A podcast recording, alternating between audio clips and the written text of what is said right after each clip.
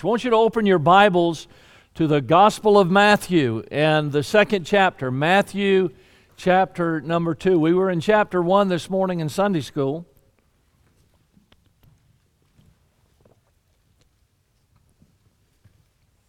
So I want to look in chapter 2. Matthew chapter number 2 is where we're going to be. now, the Bible says when Jesus was born in Bethlehem of Judea, in the days of Herod the king, there came wise men from the east to Jerusalem, saying, Where is he that is born King of the Jews? For we have seen his star in the east, and we are come to worship him. Now, there's a problem already, right from the get go. We wade two verses into Matthew chapter number two, and we're confronted with a dilemma. Because the Bible said in verse number one that Herod was the king. And then the wise men show up in Jerusalem and they said, Hey, we're looking for a king. He was born, he's the king of the Jews. There's a conflict already that's going to erupt in utter violence in just a short while. Verse number three. When Herod the king had heard these things, he was troubled, and all Jerusalem with him. When he had gathered all the chief priests and scribes of the people together, he demanded of them where Christ should be born. And they said unto him, In Bethlehem of Judea, for thus it is written by the prophet, And thou, Bethlehem, in the land of Judah, art not the le- art uh, not the least among the princes of Judah, for out of thee shall come a governor that shall rule my people Israel. And then Herod, when he had privily called the wise men, inquired of them diligently what time the star uh, appeared. And he sent them to Bethlehem and said, Go search diligently for the young child, and when you have found him, bring me word again that I may come and worship him also. Satan is a liar and he's the father of lies. And we ought to be careful because he is cunning in his deception. We found that out in the Garden of Eden, did we not? And now here it is again. He's deceiving or trying to deceive the wise men. And when, when they heard the king, they departed, and lo, the star uh, which they saw in the east went before them till it came and stood over where the young child was. When they saw the star, they rejoiced with exceeding great joy. When they were come into the house, they saw the young child with Mary his mother and fell down and worshipped him. And when they had opened their treasures, they presented unto him gifts gold and frankincense and myrrh. And being warned of God in a dream that they should not return to Herod, they departed into their own country another way. Father, would you today help us? Give us, dear God, the things from thy word that only you can. Speak to our hearts. Thank you for the dear folks that are here today. We're grateful. Thank you for those that are listening on live stream. We pray that you would bless them. We're thankful that they're tuning in. Some will listen to this message later on YouTube or on our website or at another time, and we're, we're grateful for our friends and those you bring our way that we might uh, have connection with, and we're thankful. So bless today. Have your way and will. We'll thank you for what you do. In the name of Jesus, we pray these things. Amen. The Gospel of Matthew is a fascinating book. He writes primarily to the Jewish people, and his purpose is to, is to convince the, the nation of Israel, the Jewish people, that, that Jesus of Nazareth is indeed their promised Messiah. And so that's the viewpoint from which, uh, from which Matthew writes. He, he, he, um, I, think, I think that it would make sense then, seeing that that's, that's the vantage point or the perspective from which he writes this book, that, that there are in Matthew 129 references that are, that are quoted out of 25 uh, different books of the Old Testament. Matthew directly quotes the Old Testament 53 times, And, and uh, on 76 other occasions, he makes reference to them. This is interesting because of the 129 references, 89 of those were made by the Lord Jesus Christ himself. And the intent is to show that Old Testament prophecy is fulfilled in Christ. He is the fulfillment of Old Testament prophecy. He, he is he's the fulfillment of that. In fact, if you go if you go to Matthew uh, a, a little further into the book and and you get to Matthew 17 and the Mount of Transfiguration, you find a beautiful picture that's given there of us of that fulfillment because we have Elijah the prophets, we have Moses, the law, and they're meeting on the Mount of Transfiguration with the personification of grace. And so the law and the prophets are met in him on, on the Mount of Transfiguration. And we know how Peter said, Let's build a tabernacle to all three. And God the Father spoke, said, No, no, no, this is my son, him. You listen to him. And, and, and so uh, the, the, the beautiful picture that is given us there is that everything in the Old Testament, the, the law and the prophets, all point to Jesus Christ. We talked about that a little bit this morning in our, our Sunday school hour. Uh, and so Matthew is telling the Jewish people that in that little town of Bethlehem, in that little cave outside there of the city, that, that the birth of Jesus was the birth of their Messiah, and that that story is a story of redemption and mercy extended to us uh, by grace to an undeserving people lost in the darkness of their sin. That's a beautiful story, is it not? And I thank God that it makes all the difference in the world. Because of Him, I can face my tomorrows. And I'm grateful for the grace of that story. Last week we talked about the innkeeper and how that for various reasons he had no room in the inn and sometimes he gets a bad rap, but nonetheless, he did not, he, he did not have room for a number of different reasons. Jesus did not have room, or the, the innkeeper did not have room for Jesus there. But today I want to leave that scene and I want to spotlight another prominent character in the story of the birth of the Lord Jesus Christ. Chapter 2 of Matthew begins with the wise men arriving in Jerusalem announcing that they're seeking a king that has been born and they want to worship the Christ child that was born uh, in Bethlehem. Uh, and, and, and so they say, Where is he that is born King of the Jews? For we have seen his star in the east and are come to worship him. Now, can I just take a moment and correct something for your understanding of the Christmas story that so oftentimes is given a false picture uh, in, in different scenes and things that we see of the story the wise men were not at the manger okay that's not that's not a biblical view you you see the picture of the manger there's the mary and joseph you know there's the obligatory donkey a goat a sheep and a young rooster. Okay so you get that picture there and they're kneeling around are the shepherds and guess who else is there giving gifts? It's the wise men. Didn't happen. The wise men weren't there. They did not show up until two years later and, and, and the Bible is, I think, pretty, pretty clear uh, on the timetable of all this happened. Notice, notice that, that, that it was Herod that said, Tell me, let me know when you find the young child. And then when the wise men arrive in Bethlehem, they don't go to a manger, they go to a home, to a house, and they see Mary and who? The young child. So it's not talking about a babe anymore. These were wise men that went on a long journey. And the fact that when Herod found that he was mocked, as you continue to read that chapter, as Herod found that he was mocked of the wise men, what did he do? He killed all the children from two years old and under.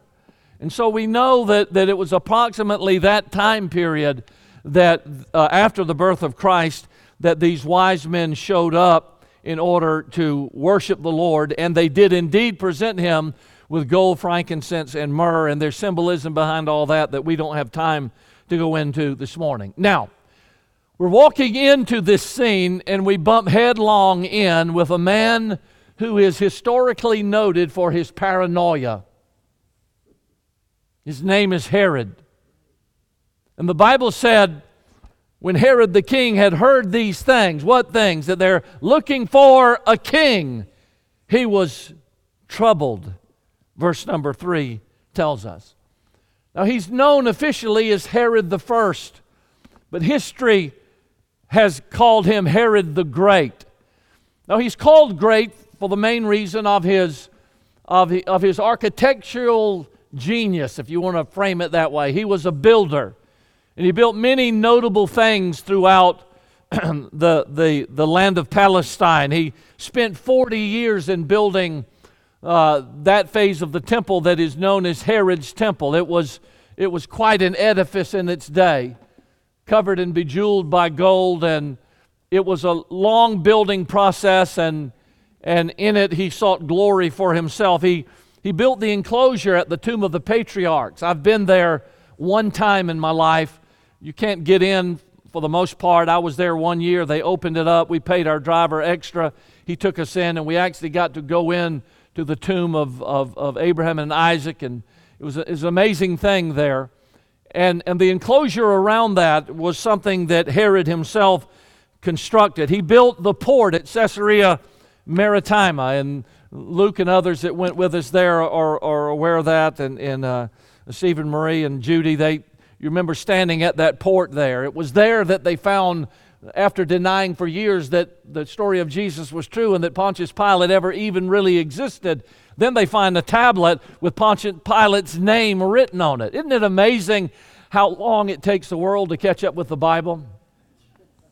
I want you to stay with me because what I'll say next may disturb you a little bit. Do me a favor. Don't judge me too harshly if I don't throw my hat all in the ring with all of the brilliant scientists that don't believe there's a God. Because the Bible says, The fool hath said in his heart, There is no God. So I'm going to question men that do not believe in God and think that somehow we came from a tadpole that came from a whatever, that came from a big bang, and he grew a tail and climbed a tree, lost his tail, and now he teaches at our universities and, and instructs us on life. If you don't believe that there's a God, you have no true foundation because the fear of the Lord is the beginning of wisdom. That's where wisdom comes from. It comes from God.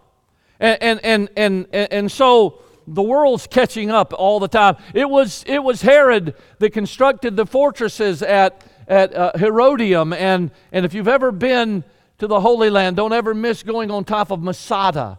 What an incredible fortress that was there that was, that was built and overtaken by the zealots. It's a, it's a tragic story and yet Herod built it in case things turned against him. Uh, he built Herodium, he built Caesarea uh, Maritima, and he built Masada. So he's building places that he can flee to in case the tide turns against him. He built lavishly, he lived lavishly, and it was all financed by heavy taxation that was placed upon the people of Judea. In spite of the fact that he was a great builder, in reality, there's nothing in this man that would entitle him to the distinction of being called the great. Whatever Herod was, Herod was not Herod the Great. There was nothing great about him.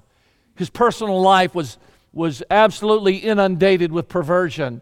He married his family members off to other family members, a daughter to, to, to one of his brothers. It was, it was constant, it was constant sickness and sensualness, and it was just just his whole entire life was degenerate. Rather than having them marry into outside families that might infiltrate his family, he preferred, he preferred to try to arrange marriages between eh, his sister and his son and all sorts of deviant things. He was an Idumean, uh, by the Edomite bloodline of Esau. He was called king, but I want to remind you that his position held no sway in heaven.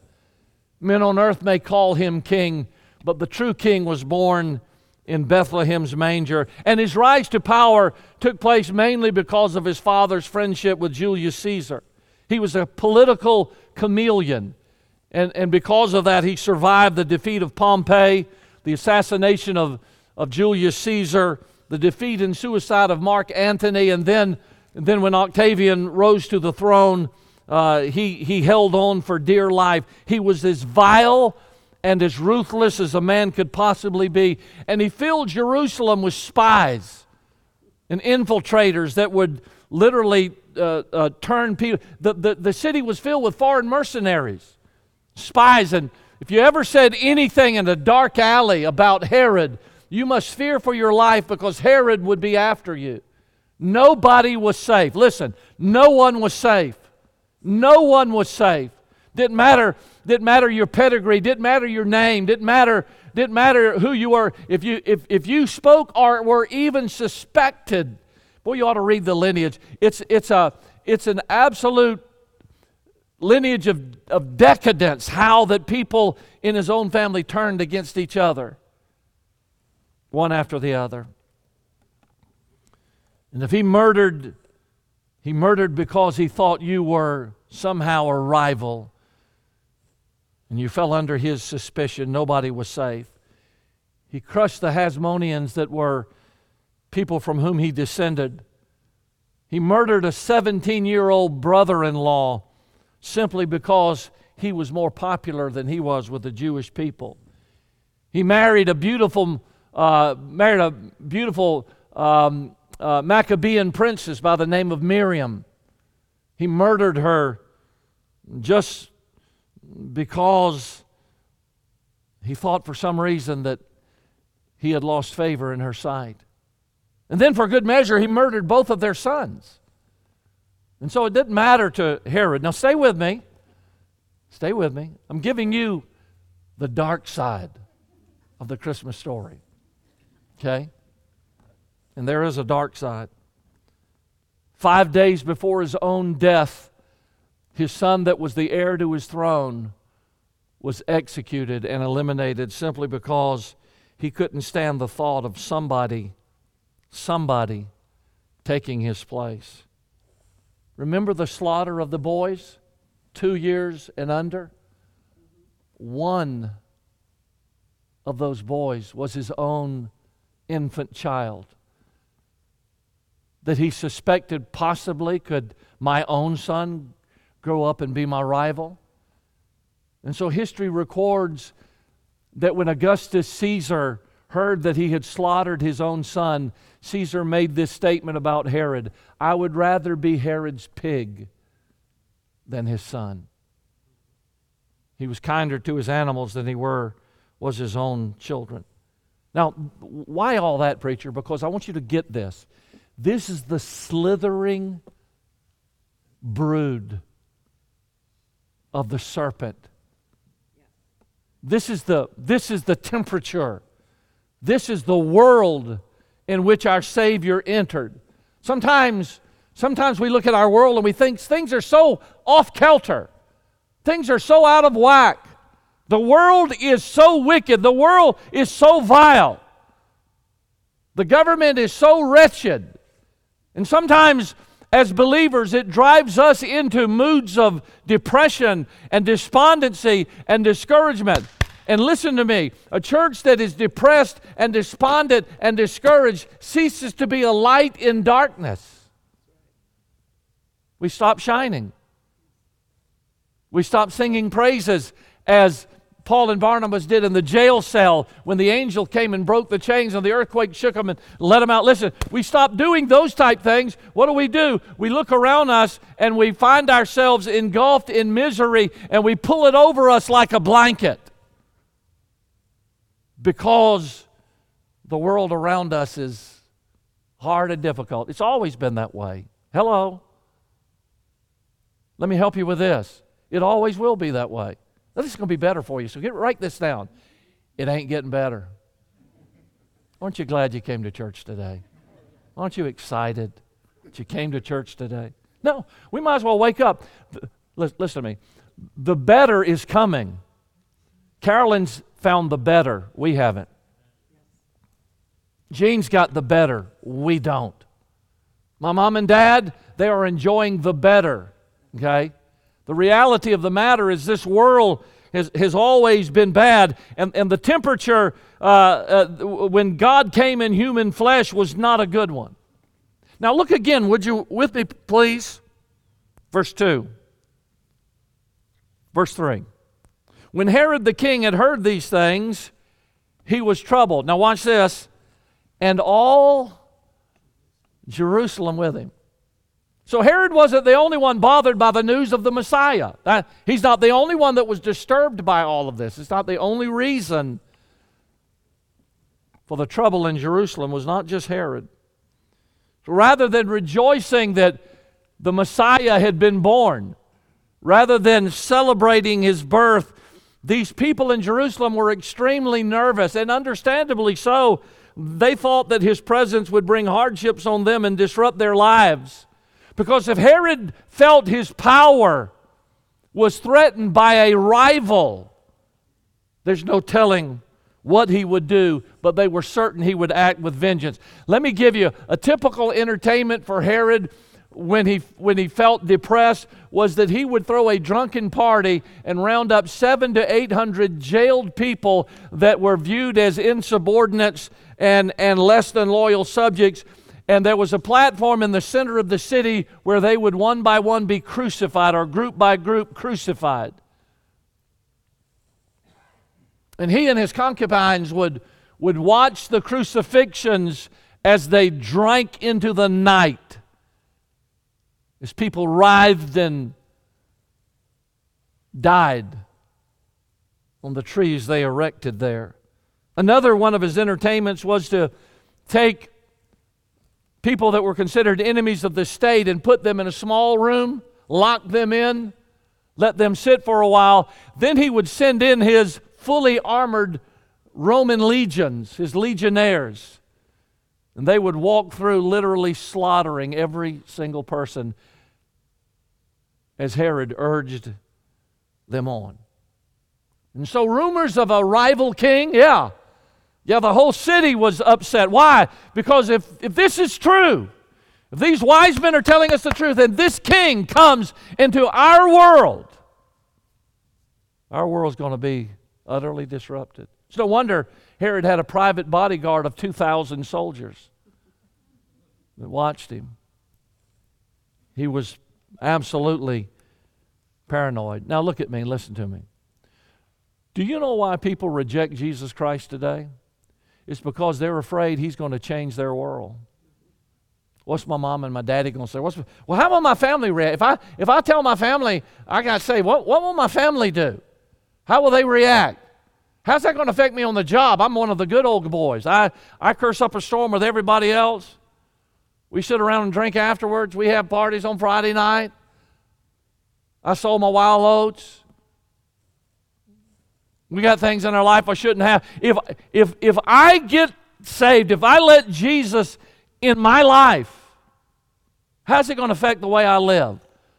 My friendships, the places I go, the people I know, the things I do. How will it affect me? And by the way, let me just help you with this. I'm not going to, I'm not going to put some, some uh, um, white sugar on it. I'm, I'm, I'm not going to, I'm not going to powder it up like a good donut. The reality of the matter is, Jesus will change your life. I'm not going to, well, no, no, just trust. No, no. Jesus will change your life. You say, well, well, Pastor, what about this habit? Well, wait a minute. I didn't make an issue of that habit, neither did Jesus. You did. So when a man sits down with me and says, well, if, if, if I get saved, I'll have to quit well, I didn't make that issue. You made the issue. So obviously, what you're doing is you're distinguishing something in your life that you value more than the Son of God and more than the eternal destiny of your own soul. So whatever it is you're saying, well, if I if if, if I get saved, I'm going to have to give that up. You don't have to give that up to get saved, but what you've done is you've identified for yourself the very thing that's keeping you from being saved. It's repentance. The importance of coming to know Christ as your Savior. Therefore, if any man be in Christ, he's a new creature. Old things are passed away. Behold, all things have become new. So when you ask Jesus into your heart, what Jesus does for you is he begins, he begins a process. That word becomes, uh, uh, all things become new. That word become is in the linear sense. It means it starts becoming. Nobody became new. I mean, just everything's different. No, no. My life has been a has been a process and still is in the process of becoming new. Every day I live. And I'm thankful I'm thankful for that. So, so out of fear for changes in their life, out of fear over things they, they're, they're afraid they'll have to give up, ways they'll have to, have to walk away from, friendships they'll have to leave, habits they'll have to bury, forsake. Out of fear for that, they continue down the same sad path. And that's one of the lessons of the Christmas story is that they were afraid if this is true, if the Savior has come, if the Messiah is here, what's it going to do in our world today? And they were afraid. Now, here's what I want to do. Okay, there's the dark there's the dark side of the Christmas story. There was a nut, a paranoid insane man on the throne named Herod, and he was striking fear into the hearts of people.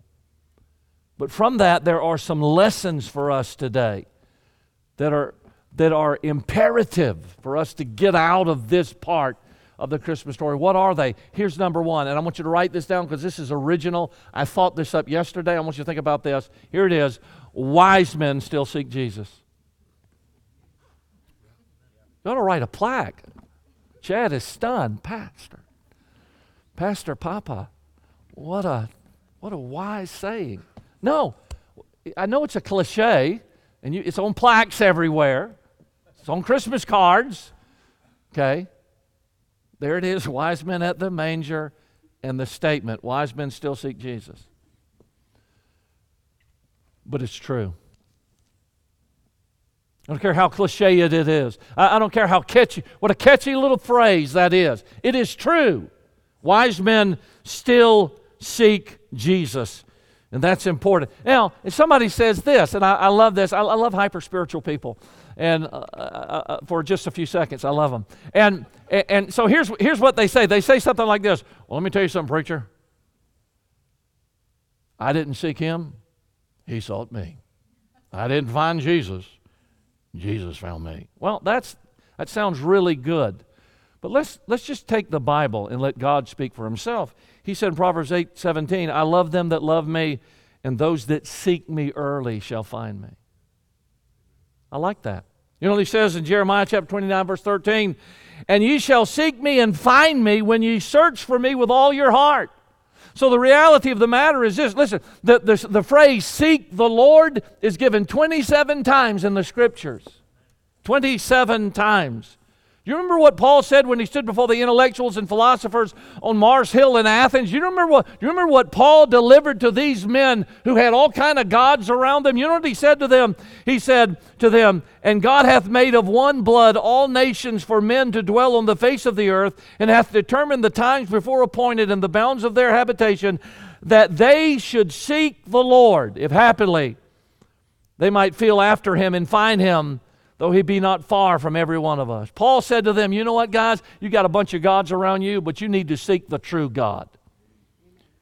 And that word, if happily they may they may feel after him. The word feel means to grope as a man who is blind or a man who is, is, who is engulfed in darkness would grope. He's trying to find the truth. Can I just say this to you? And I'm so glad for this. Unlike what many of our Calvinist friends would tell us my relationship with Jesus Christ is not mechanical and it's not forced and it is a two way street.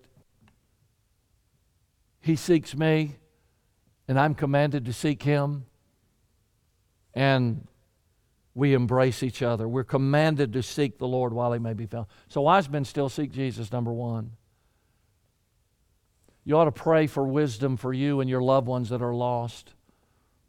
Pray that the light of God's grace and God's glory would penetrate and break through their mind that has been galvanized against truth by a world that denies everything that's righteous and everything that's good.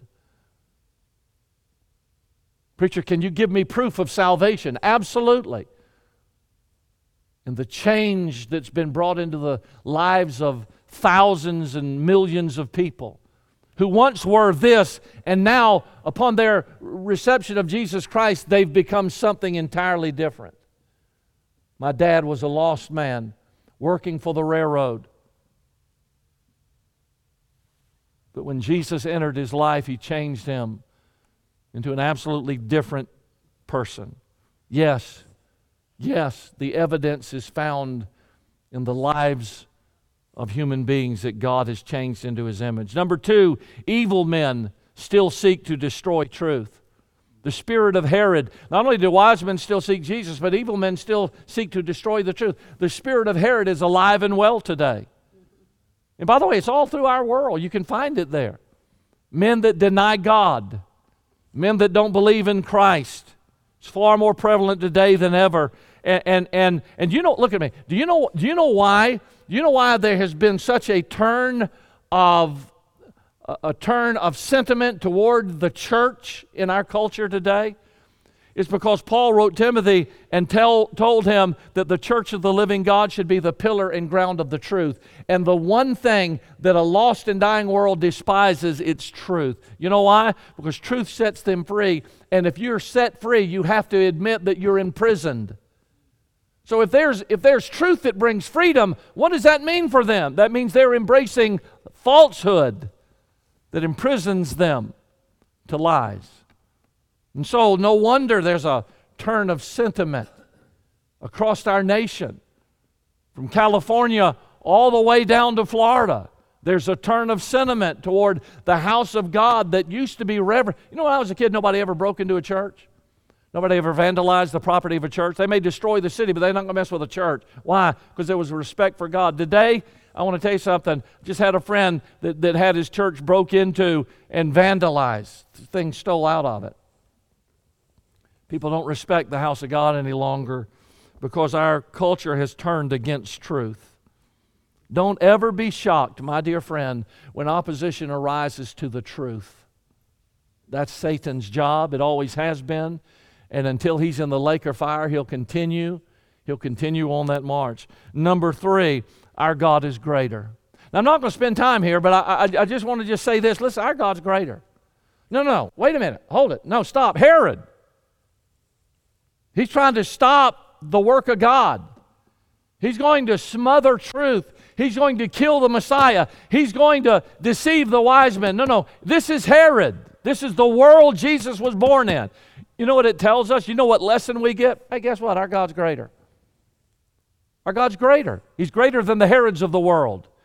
He's greater, he, he's greater than your problems. He's greater than whatever you're facing.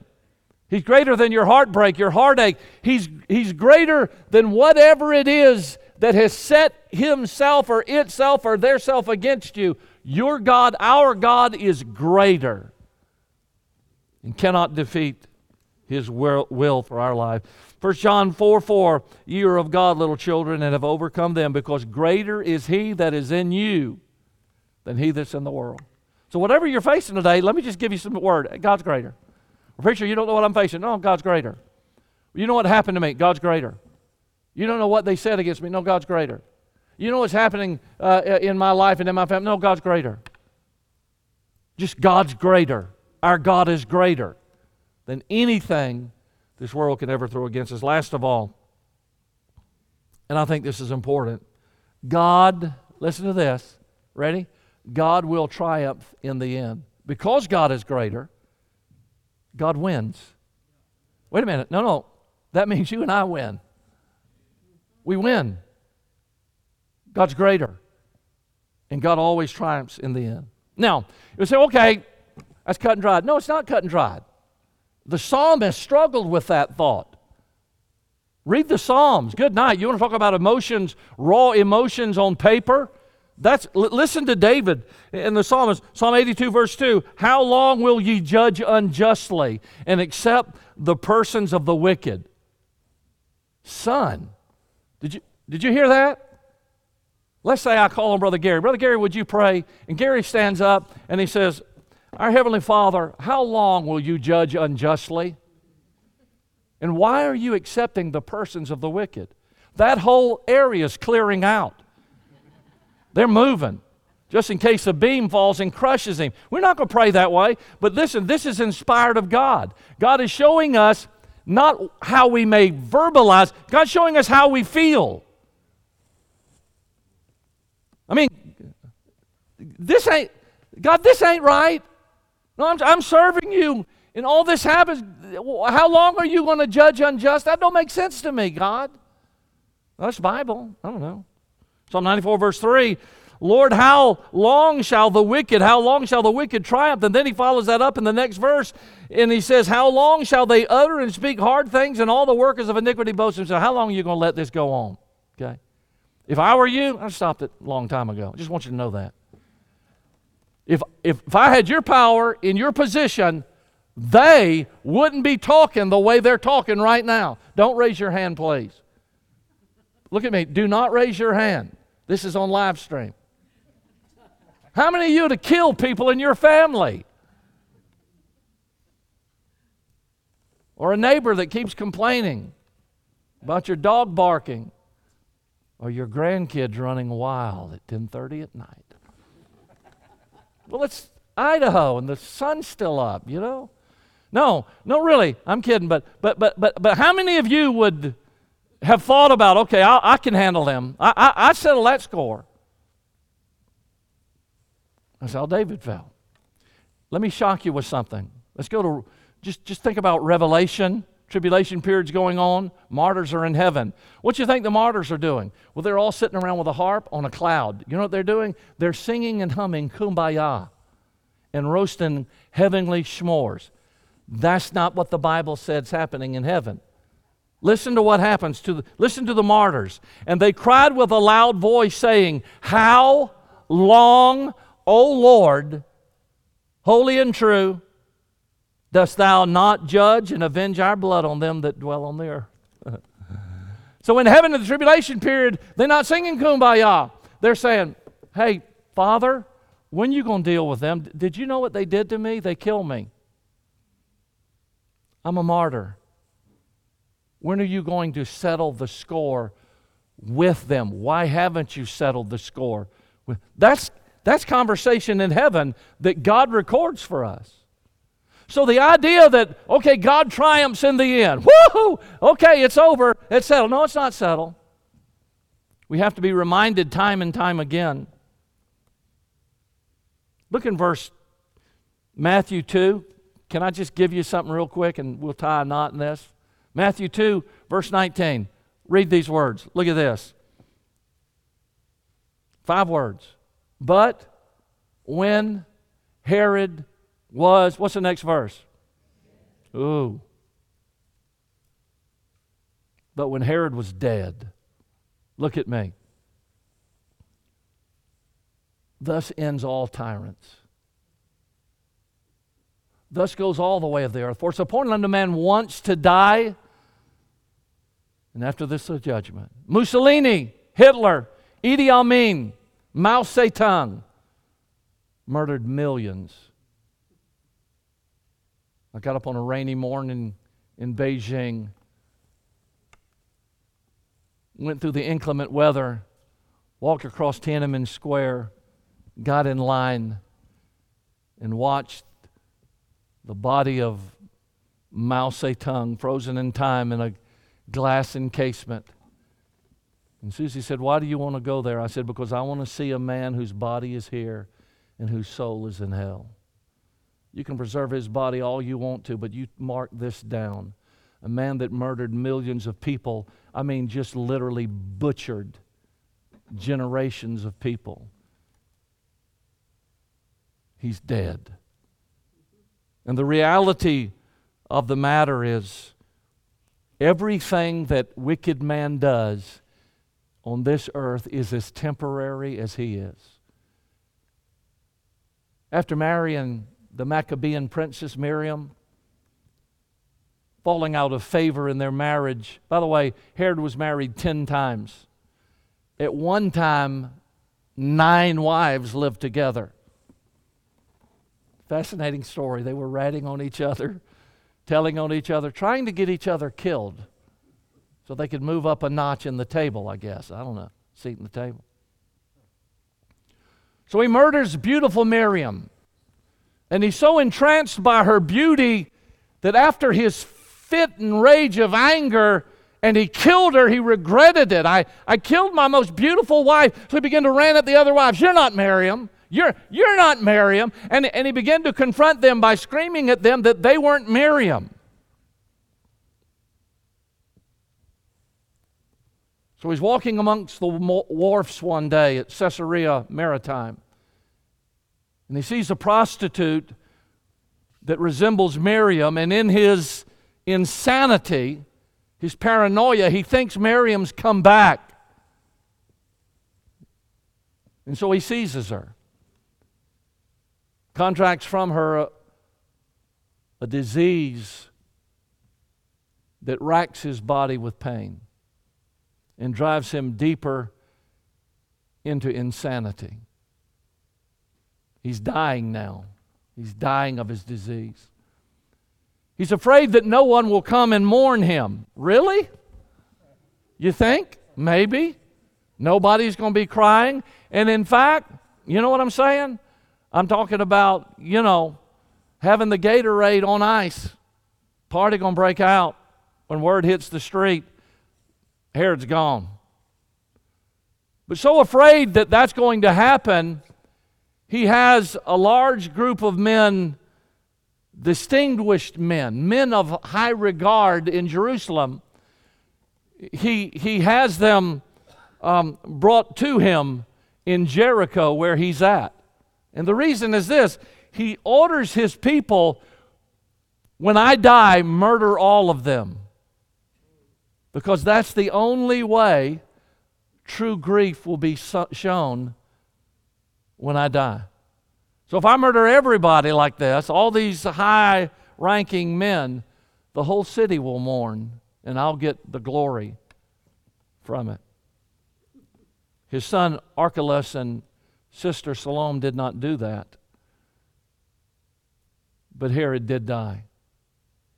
Now, history records two ways that he possibly died. It's one of the two. Some historians say this, other historians say that. I'll give you both sides because neither side is good. His excruciating pain from his disease that he caught from the prostitute was so agonizing that they call, they call it Herod's evil. His death was so horrible so excruciating, he screamed so loudly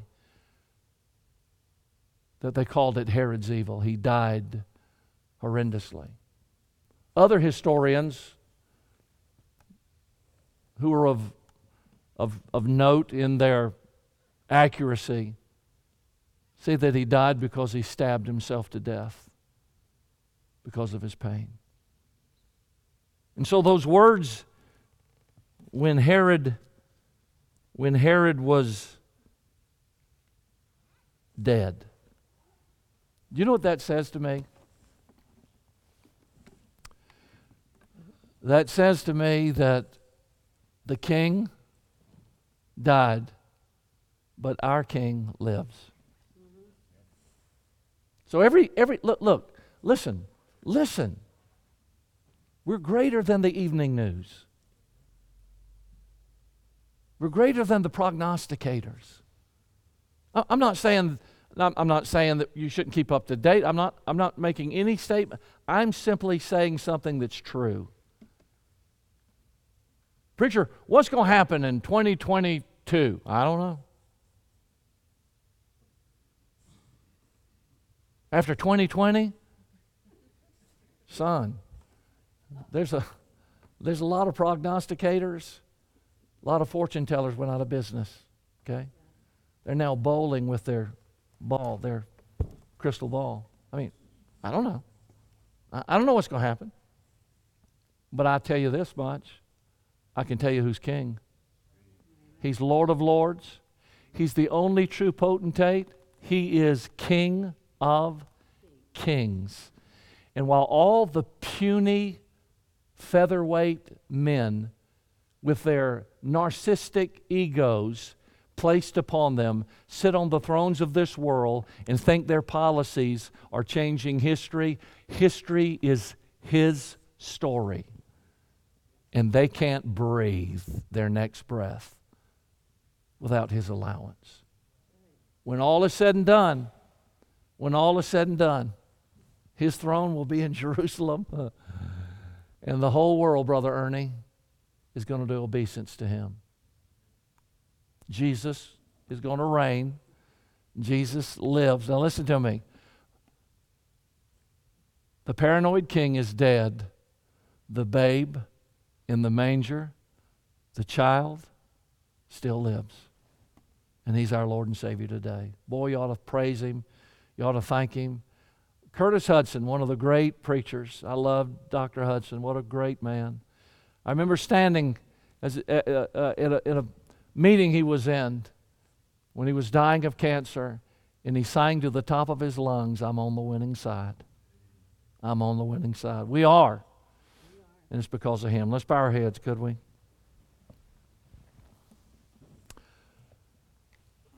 On the winning side.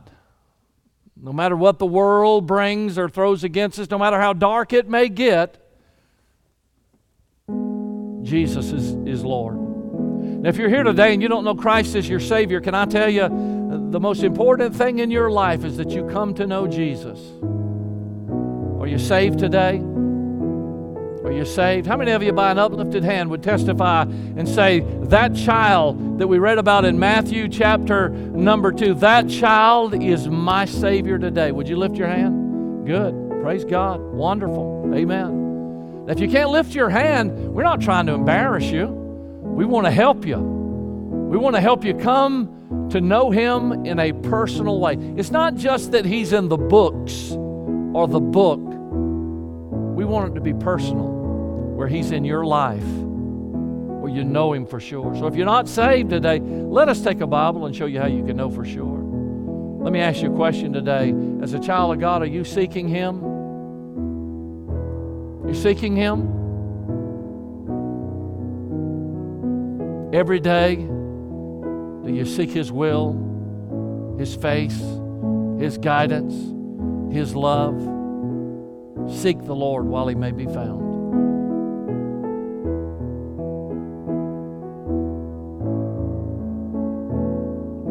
Don't let a paranoid Herod disrupt your life. When he's gone, when they're gone, when it's gone, Jesus will still reign.